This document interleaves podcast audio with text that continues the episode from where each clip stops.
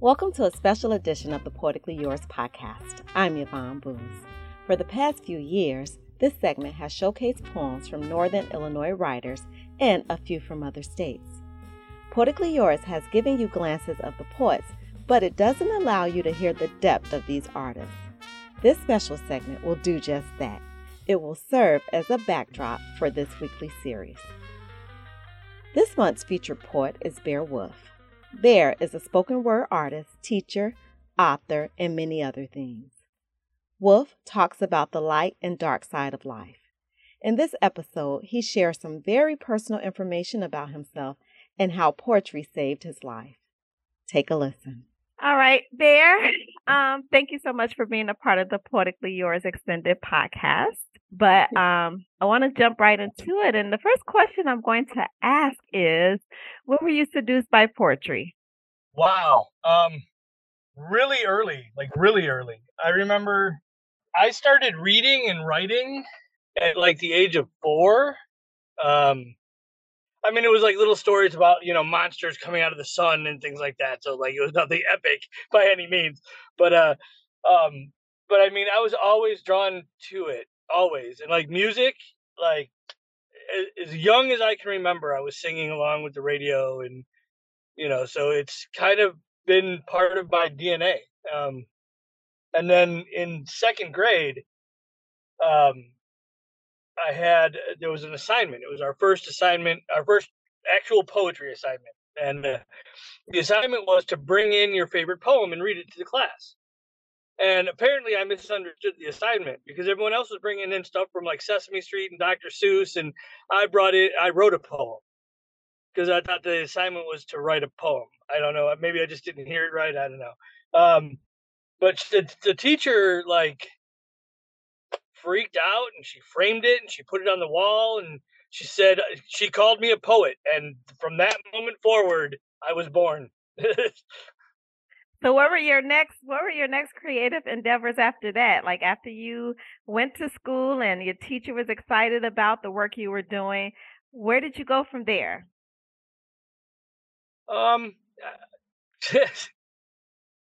I probably didn't do much until junior high uh, in junior high, I started writing silly love songs for girls because you know I was a boy in junior high, and uh, so. But I mean, even when I was like six, seven, eight years old, I was always writing down the lyrics of songs that I loved, that I listened to and I sang, and so I mean, I was always writing, even when it wasn't my words. I was writing something, um, and it just kind of morphed into you know, writing silly songs when I was in junior high, and then in high school I was in a, a a 90, an 80s hair metal band, and uh, so I wrote uh, you know typical songs like you know we're gonna party all night and rock and roll all day and stuff like that, you know. Um, but I didn't really take it seriously, seriously, probably until college, um, when I started reading uh, and it wasn't i was never a fan of like the classics like shakespeare and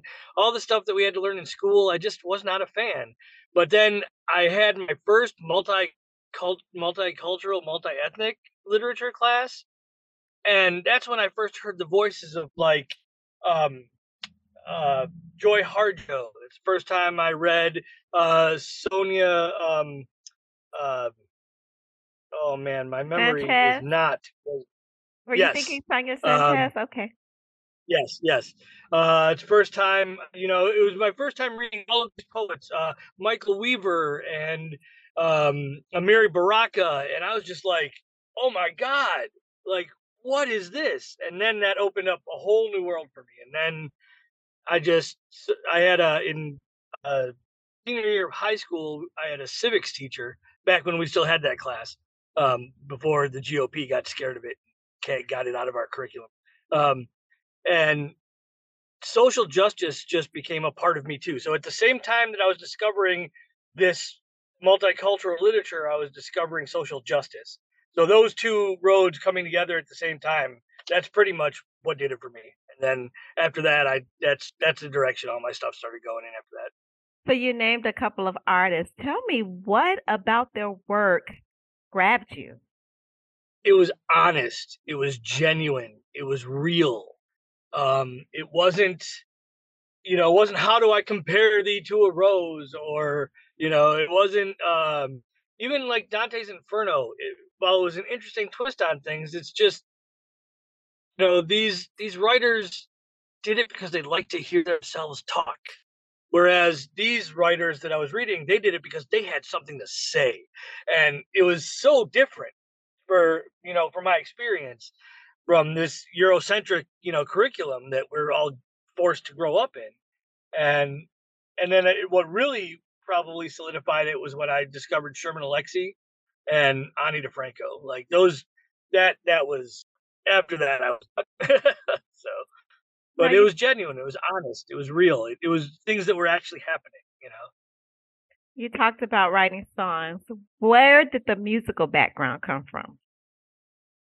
Uh, I always, again, like I knew in like fifth, sixth grade, junior high, I wanted to be a rock star. Like I just, I knew that's what I was destined to be.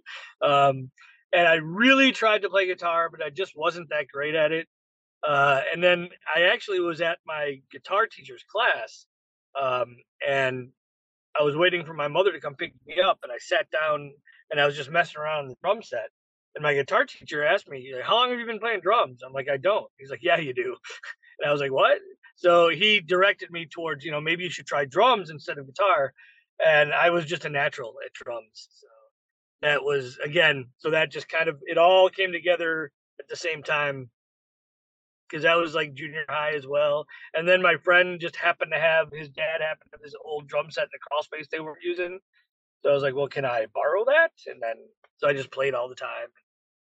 Now, when I met you um, there, I believe it was at a workshop at Kishwaukee College.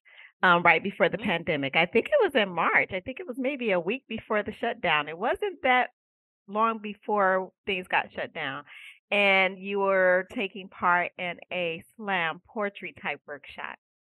Tell me, how did you get involved with teaching poetry? And why do you think it's so important to just make sure that young people understand this art? Um, well, I knew I knew fairly early that I wanted to be a teacher because I had a pretty rough childhood and the the positive the positive adult role models in my life were my teachers. Um, you know, like that second grade teacher who called me a poet. Uh, I had a, a, junior high teacher who got me out of a required math class so that I could star in the Christmas play. Um, you know, it, it, so these teachers saw the creativity in me and the performer in me, and they nurtured it. And I knew that I I had to do that for other people the way that they had done that for me because no one in my immediate family was doing that. Nobody in my extended family was doing that. And I knew that there had to be other kids everywhere that are going through the same thing. And so, uh, and then, of course, Dead Poets Society came out, and I that was when I saw that movie, I was like, yes, that's exactly what like. That is why we need to do this because we can have as many doctors and lawyers and business managers as we want, but if they don't understand the human soul and the human spirit and the human experience, then they're not going to be able to apply what they're doing to human beings. And you know, to to be able to wake up that up in someone's soul when other role models in their life are trying to stifle that. I felt that since that had been done for me, I had to do that for other people as well. And, I took, I majored in all kind. I majored in math. I majored in psychology, and I just didn't know what I wanted to do until my counselor was like, "Well, you're like three semesters away from an English degree." I'm like, really? Because I was just taking, I was taking all the lit classes, I was taking all the writing classes. I'd like to do that. So again, it just kind of happened organically. Um, now, can you tell me, did you actually get a degree in English? Oh yeah, I have my bachelor's degree is in um, English with emphasis in multicultural literature, and my master's degree is in creative writing with a minor in Native American studies. Now, tell me, how did poetry change your life? Uh, it did more than change my life; it saved my life. Um, I, like many people, struggle with a lot of darkness. Um, uh, like many creatives, we struggle with our own inner darkness. We struggle with the darkness that we see everywhere that reminds us of our inner darkness. Um, but it seems like the most creative, darkest people are the ones who are searching for the light the most. And I feel that um, I totally forgot what the question was because I got really deep there. Sorry. Yeah, and uh, uh, yeah, you. I, I, I asked you about poetry changing your life, and you were saying that it did okay, change your life, and then you started talking about how it saved your life. So, um, so uh, I mean, you know, like many creatives, I had to. I, there was an imperative. I, I had something in me that had to get out. Um, and when I saw again music, poetry, and drama, because I was I was a I was a theater kid too. Um, you know, the the the performing arts, the that that was always I was always drawn to that. So I always knew that that was the the quickest window into the human condition is are the performing arts. I mean, they really are. And two and a half years ago, actually, uh, right about the time we met, when the pandemic, you know, right before the pandemic hit, I was actually in a entering a really bad space. Like I lost everything. I lost my I had a business. I lost. I lost my home. I lost my job. I lost just all kinds of things happened at once, and I was struggling with my mental health because of some things that happened over the few years previous that. And I was ready to be done. I was honestly like, Was ready to be done. And honestly, the only thing that stopped me is because I didn't want anyone else to have to clean it up. Um, but then I discovered online poetry because the pandemic happened and forced all of these open mics and all these poetry venues online. And so now all of a sudden I'm doing poetry in New York and India and California. And, you know, even though I'm struggling in this little room in my friend's house in Rochelle, Illinois, I'm meeting all of these like-minded people. I'm it became the greatest support network I've ever had. And, you know, now instead of ending it all, I wrote two books. I put two CDs together. I'm working on another one. Like that's poetry is real. Poetry saves lives. Poetry is suicide prevention. Oh wow. I know I'm not the only person to say that. Wow. I wasn't ready or thinking I would hear that this afternoon, but um, this is why I, I'm doing this podcast because people need to really see the soul behind the poet. Now, I know that you were working um, on a project where there are some videos on YouTube. Tell me more about that. Uh, yes, uh, I'm actually honestly really super proud of this. Uh, it's called Hearing Marginalized Voices Through Poetry and uh, it started out as um, at Kishwaukee College, the Intercultural Center. We had we had just opened the Intercultural Center, and um, uh, who's an amazing dean there. He's uh, he was a, he's a sociology teacher. He's now I think the assistant dean of instruction. Um, the amazing individual. Um, him uh, and Graciela were uh, managing the Intercultural Center, and they were looking to do events. And I suggested, well, since since this whole Zoom verse had happened and we were doing poetry online, I was like, I have poets that I can put together a program and have poets from California and New York and all these places here at Kishwaukee College. But I would like to at least compensate them something for their time.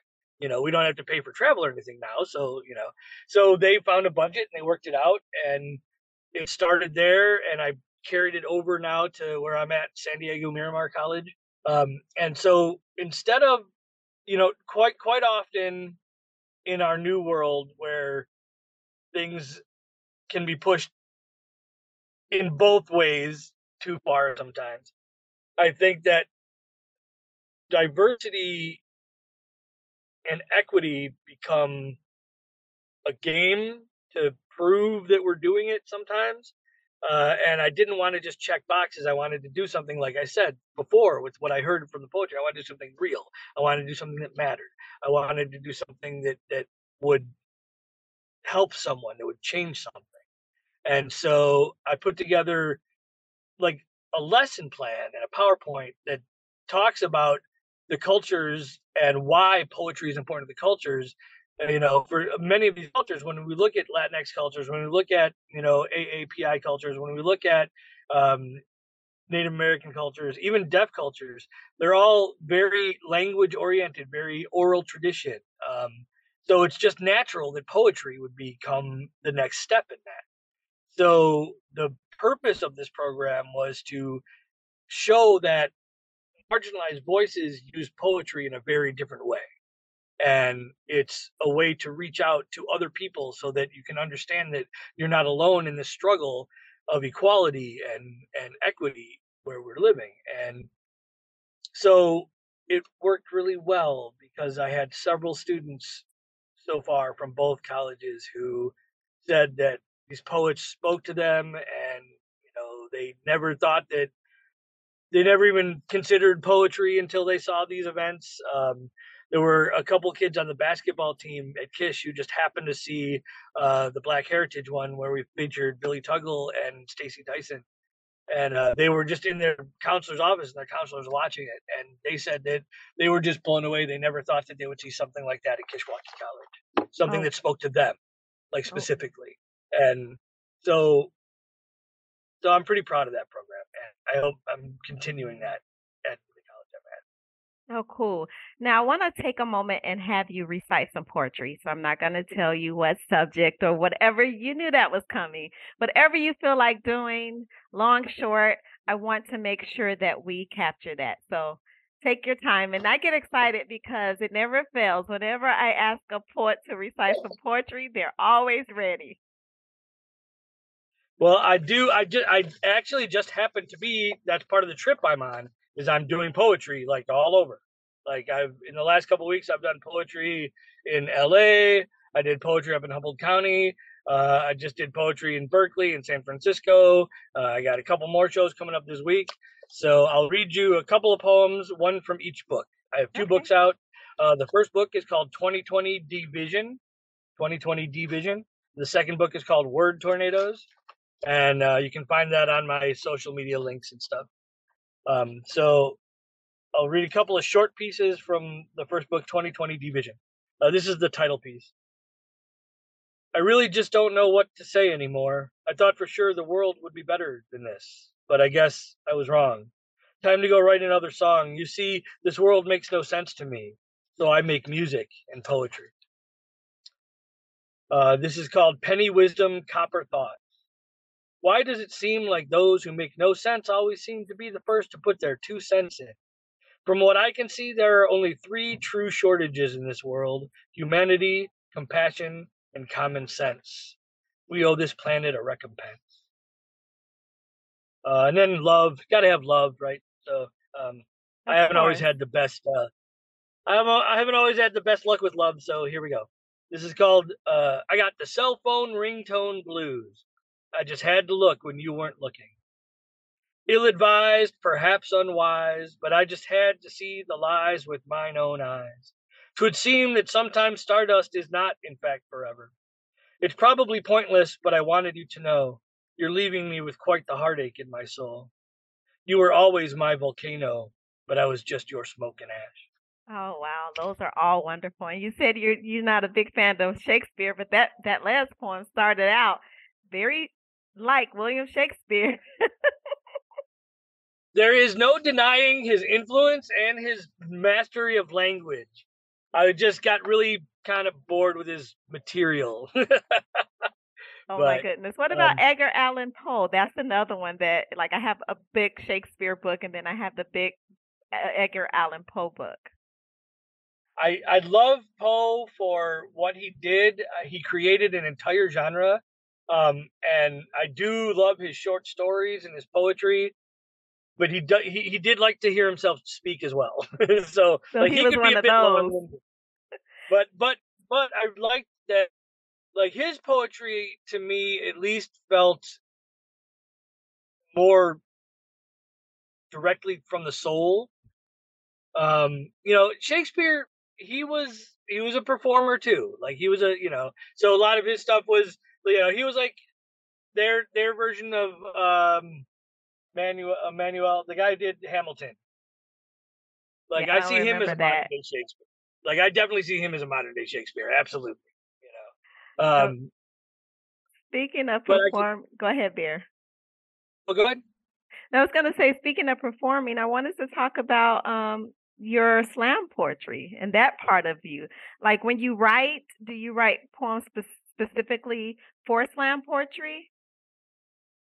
Uh, uh, my writing process is so random. The majority of everything I do is just like very organic. Um, you know, a lot of writers will tell you they have a process. Like they get up every day, they write in their journal for an hour, they do it, you know, first thing in the morning over coffee or the last thing before they go to bed, or they have a journal next to their bed so they write what they, you know, as soon as they wake up. Um, you know, I have uh there's an amazing um poet that I just met on the road in Las Vegas, uh, AJ uh, Houston. He every day at 7:07 he has an IG podcast he does where he talks about writing. He talks about what the day's going on, you know, things like that. Me, it just it hits me and I do it and then I edit it and see where it goes from there. So I kind of let the poems decide uh, if they're going to be slam pieces or not. Now I do have some pieces that are kind of both. Like I have some pieces that are like two or three page pieces that I've morphed into like one slam piece. Um, so like it, it kind of goes back and forth. Uh, but it just it really just depends on my state of mind, and I do I go in cycles in my creative process too. Like I'll focus on music for a while, and then that'll fall to the wayside, and I'll focus on poetry for a while, and that'll fall to the wayside.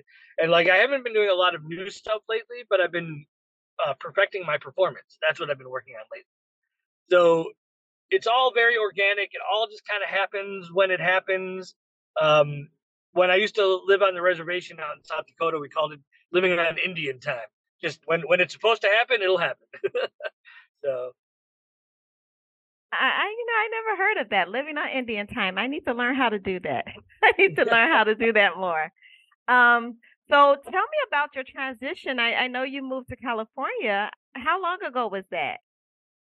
uh, that was just in August. Um, Okay. and I just taught my first semester there, and it was amazing. I was very well received uh, by the students and faculty alike. The, the it's the second or third fastest growing college in California, in Southern California, right now. What's the name of Um, it? Uh, San Diego Miramar. It's for you trivia buffs out there. It's where they filmed the movie Top Gun. Um, but it's it's really uh, the president uh, Wesley. Um, uh, I can't remember his last name. I just I always call him Wes because he's that kind of president. Like he's amazing. He's a great dude. He's really trying to um, open up the campus to be to for diversity and equity. Like that, one of the reasons that I was hired was to help develop Native American curriculum for the ethnic studies department. Um, and it's just it's a fantastic. It's been an amazing transition. Like I, I my life, I feel like I leveled up a few times. Oh, I, I found it. Wesley, am I saying this right? Lugberg? Lundberg, yes, yes, Wesley Lundberg. Lundberg. Okay, got it, got it. See, I'm right here with Google. I can look things up for you. So I, now you're there teaching. What else are you doing there? Uh, poetry, poetry, music, and teaching. That's Similar to what you were doing here. Yes, absolutely. But instead, I'm doing it in San Diego by the beach where it's beautiful and I'm getting paid really good money and it's awesome. Now, is that the only difference, the scenery and the pay, or were there other differences that you've seen, even with the students teaching here versus teaching there? Well, how honest can I get? Um, this is a podcast that will be on the website. It's not going to be on air. We still don't want to use profanity or anything, right, but right, I want it to be organic. I want people to know. It, have you seen a difference? Like this is your perception Absolutely. being a teacher Absolutely. here and teaching this art, and then going somewhere else and teaching it. Um, I just want to know what your experience is. Is it the same? Are are people um the same when when they're learning this art, or are they more creative in this area, or is it the individual? Tell me what what have you seen being in both worlds? I honestly, I mean, California just by nature is much more progressive uh, and much more equitable and has money for budgets. the, for as far as just in general, and I don't mean to offend anyone, but the students in California are much more prepared than the students in Illinois were, like without a doubt. Um, the students that I'm getting, even like the students who English isn't their first language, they're even still just more prepared. Um, you know, you still have the contingent. It's still there's still that that factor that's based on the individuals because you still have you know just like anywhere else you have kids who don't know why they're there they don't care to be there they'd rather do other things or they come from a high school that didn't really expect much out of them so they got away with stuff and then they get to college and they find out they can't um, but like overall california at least the school that i'm at the school itself seems to mean what it says more. And the students definitely seem better prepared for college and when you say they're better prepared explain that to me. So uh, as of right now i've only taught composition classes here. Um, you have less closed-mindedness happening in california.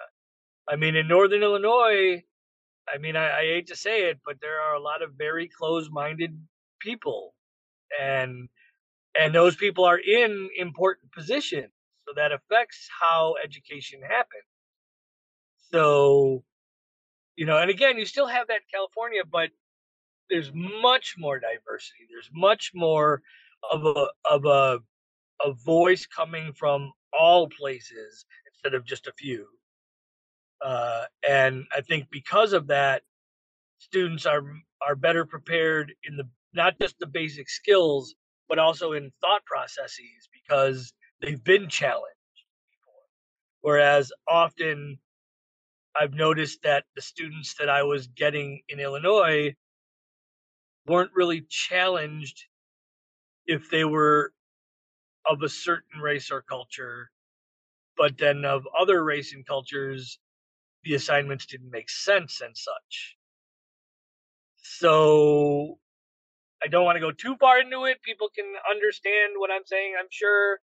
Uh, so so that's my honest answer. Yeah, that's thank you for being honest. I want to take another break and have you do some more poetry. Um again, any subject that you would like. Uh, you know, I, I heard when you said you were lucky you were not lucky in love. So I want to talk about that a little later. But go ahead and, and, and say some more poetry for me.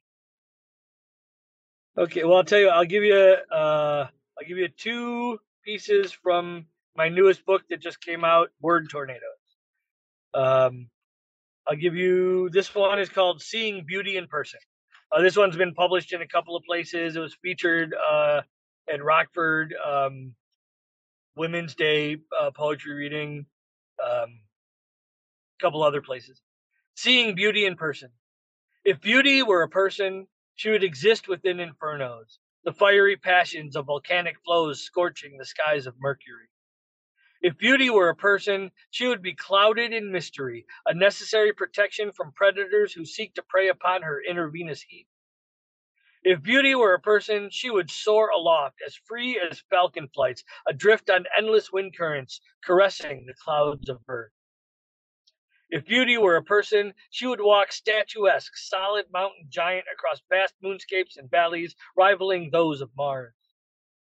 If beauty were a person, she would loom larger than all, draped in gaseous forms that keep her veiled from the naked eye, released only in storms that ravage Jupiter's hidden landscape. If beauty were a person, she would never have need for the rings of men. Her radiance would overcome their gravity, encircling the entirety of any Saturn. If beauty were a person, her orbits would criss and cross without any type of loss, gaining only the courage and certainty of the planetary twins Uranus and Neptune. If beauty were a person, there would be no debate. Frigid frozen fears would be dwarfed by her ability to be seen, no matter what any others may deem what she should be. planetary, plutonic, or not, that is her decision, not yours. If beauty were a person, she would soul shine so brightly that all other versions would orbit around her, the center of all light and energy given freely, so that all things could live in harmony.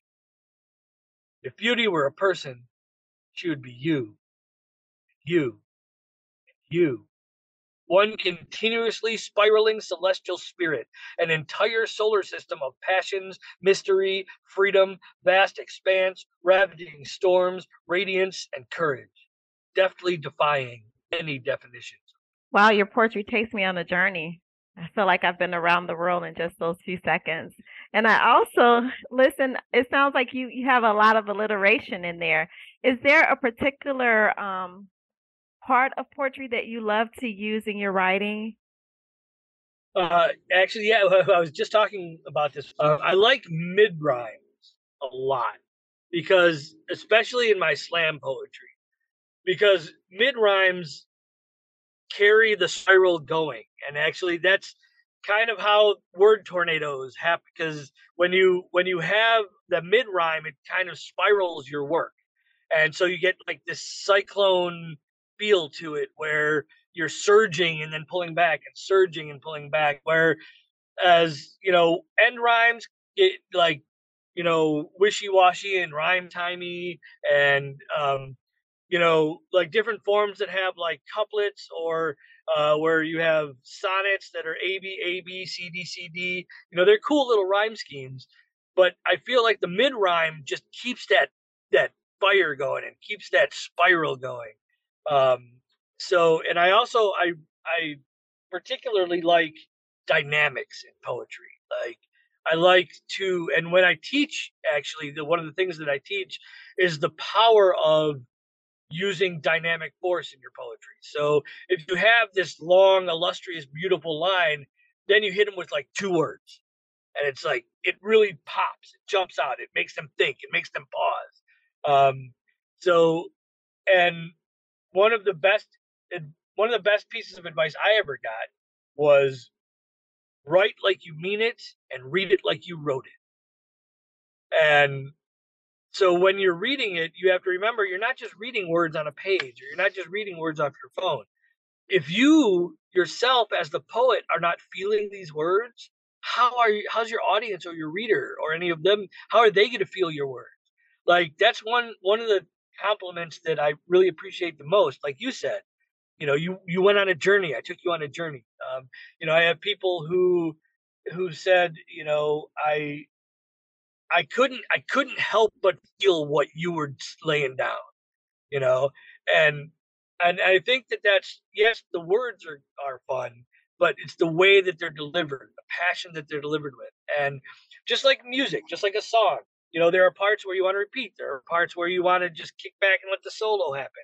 There are parts where you just want the rhythm going on. There's parts where you want the big spectacle to happen. And it's just like that in poetry, you know, as well. All right. So I want to go back to the unlucky in love. I, I, know, I hope you didn't think I forgot about that. Let's talk about that. Why do you say that? Why do you say that about yourself? Ah, uh, I'm not like other boys. Tell me more. Um, I don't know. I'm just I I've always been a very free spirit, um, and I'm also pretty chaotic and kind of random. Like I said earlier, I live my whole life very organically, uh, and that doesn't always lend well to interpersonal relationships. um, and I mean, I kind of I, I I love everybody. Some people just don't get it, and that's you know kind of how I I've gotten myself in trouble, but I've also shared a lot of amazing energy with a lot of amazing people. Um, huh. And there were a couple people who were really good to me, and you know I wanted to stick out with them, but they had a different version of life than I did. You know, okay. they wanted kids in the family, or they wanted, um, you know, to live in the big city, or you know, like I'm currently in my van, like driving around California, and loving it. Like I I cooked myself some breakfast and opened the back door and sat at the beach today, you know. And so I'm and I'm always kind of on the go, and that's you know people want stability, people want that, anchor, and I'm I'm not an anchor. I'm a ship. so I've heard um, this phrase you don't belong to anyone. And when you start talking to me about being free and loving everybody, is that more of what you're talking about? Like, you know, I am here, but I am spending time with this person, but that doesn't mean I can't spend time with that person. Is that what you're saying? I mean, not not necessarily. Um, I mean, I there I have been in relationships like that too. Um, I've been in uh, committed, you know, monogamous relationships. Uh, but it's just a different philosophy of life, I guess. Um, and two, I, I have a lot of work to do on myself, you know, and that's something that not enough people are willing to admit about themselves. Um, and quite often, I don't know if it's just the relationships that I've chosen to be involved in or what calls to me or whatnot, but uh, we just get to a point where we outgrow each other. I guess we just we see different paths, and and I'm pretty stubborn. I guess there's that too. well, I don't think it's just you, um, Bear. I think it's life, and I think it's people. People outgrow each other all the time. So, Bear, what else do you have going on? Like, what's up next for you now that you're in California? Are you ever going to come back to Illinois? Uh, I actually I was back there in November for I featured uh, in Chicago at Billy Tuggle's spot actually, um, and that was really cool. But yeah, it's I don't I don't see coming back there again for a while unless I actually have to. Uh, I'm I'm loving the I'm loving the West Coast, and I like I said I just bought this camper van, so uh, basically my life now is going to be teaching during the semester and being a traveling performer. It's not the semester, and that's that's I'm pretty happy with that. uh, this summer, I'm planning. I'm hoping to get all the way up to Alaska. Uh, I have some friends up in Anchorage who are in the Forestry Service, and I've been wanting to get to Denali forever. Just something there, something there has been calling to me for 30 years. Uh, I've tried to get there a couple times. First time I ran out of money. Uh, second time, um, Canada and America were like feuding over fishing waters, I guess. Uh, Bush, Daddy Bush, got made them angry. I don't know what happened, but the ferries weren't running because they would have had to go five miles out to go avoid Canadian fishing waters. And so they just closed down the ferries. So I wasn't able. I, I ended up spending like a week on the Olympic Peninsula instead, which wasn't horrible either. So, but um, so I mean, I I'm just gonna travel and perform and I have my uh, lifetime veterans pass to get into all the national parks, and sounds like a pretty okay life to me. sounds like a pretty okay life to me too. Now, is there anything else you'd like to share today? Just it's find your passion, find your passion, and live it. And I mean, if you have to work along the way to pay the bills, just keep in perspective that that's what it is. And if life is just weighing you down and you don't think you're ever going to get out of it, just know that you have already overcome the most difficult thing you've ever experienced and you can do it again. And find something, whether it's poetry or music or Netflix or whatever. Cat, you know, adopt a cat, do something. Just find something to live for and and live your passion and just be you. Don't listen when people tell you don't be yourself even if it gets you stuffed in lockers, get your nose broken and things like that. Well, Bear, I'm so glad that poetry saved you, and I'm able to sit here and talk to you and share some of your experiences today. And I want to thank you and NPR for doing this. This has been how long? Like two years now? You've been doing this? Yeah, it started the year of the pandemic in August, so we're going on three years. That's awesome. That's amazing. And I just again, I can't stress enough that there are people who are alive today because spaces like this were available yesterday. So thank you, NPR. Thank you, Yvonne. Thank you, Poetically Yours, for doing doing good work. This this is to me, this is God's work. And thank oh, you. Thank you so much. Now, tell the people how they can. What are your socials? Like, if they wanted to purchase your books and things like that, how could they do that? Okay. Uh, I everything is on Linktree. Everyone's doing it. Uh, do a Google search for Linktree Changeling Studios. Changeling Studios. Uh, so you can find me Changeling Studios on YouTube, Changeling Studios on Linktree, uh, Changeling Studios on IG, um, and I perform under two names. I perform as poet, uh, propaganda poet, and I perform uh, music as Oso Lobo. But that's all there in the the Linktree and the YouTube are like my central and IG are the central places to find me. And can you And all the links for I have an online shop that's uh, you can get through the Linktree. hmm So let's say I go to Link Linktree. What do I put in to search for you? Uh, if you just in Google, just search Linktree Changeling Studios, and that should go right to my page. Okay. And change link. Spell that for me. Make sure I'm hearing you Change, right. yeah, change C H A N G E Ling L I N G, Changeling Studios. A changeling is a a, a mythological figure that uh, it wasn't really a shapeshifter or a skinwalker like a werewolf or things like. It was more a cha- it was a, a nymph or a dryad or a fairy. It was all like fae type creatures. That's what a changeling.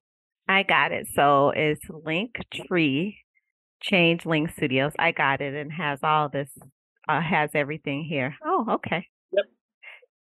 Now I So, learned and the- something new today. I've heard of Linktree, but I've never thought to use it. So it has like all your little pla- places to um contact you with all the links here. Okay.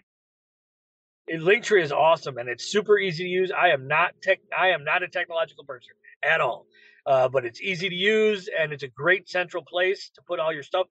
If you are not tech, sa- if you're not tech savvy, Linktree is amazing. Great place Okay. for it because I, you know, I, I don't have the money or the patience to get a website. I know I need one, uh, but I'm just not good at that stuff. So this is an excellent, at least, and and I don't need I'm very informational. Like, is it functional? Like, I don't need it to be pretty. I don't need it to have like bright lights. I just need it to be functional. And Linktree does that. Yeah, cool. I see. I see it has the links for your books and things like that where people can buy it. Okay. And you can either uh, it's available on Amazon if on Amazon if you're outside of the country. Uh, but Mhm. if you're within uh, the United States borders, you can order it directly from me, and I'll ship it to you. Uh, that's it's all there on that Linktree. When I see the YouTube videos, okay, cool. I'll make sure that our listeners know how to pull that information up. Well, you enjoy the rest of your day. You guys still have some sunlight. It's dark here, so you probably have a couple of hours of Oh, yeah. sunlight there. So you enjoy the West Coast. I will, and thank you again for have for. It's an honor to be a part of this, and thank you. I've been a part of this since the beginning, and I'm just Yes, so honored. Yes, you have. What a delightful conversation. Bear certainly took me on a journey, and I hope he did the same for you. Check out more poetry by Bear Wolf and others right here on WNIJ.org. Catch Poetically Yours every Friday at 12:31 p.m. and 6:18 p.m. on 89.5 WNIJ and at 3:59 p.m. on 90.5 WNIU. Special thanks to the Nick Monty Trio Band for providing the music for this podcast. For Poetically Yours, I'm Yvonne Boose.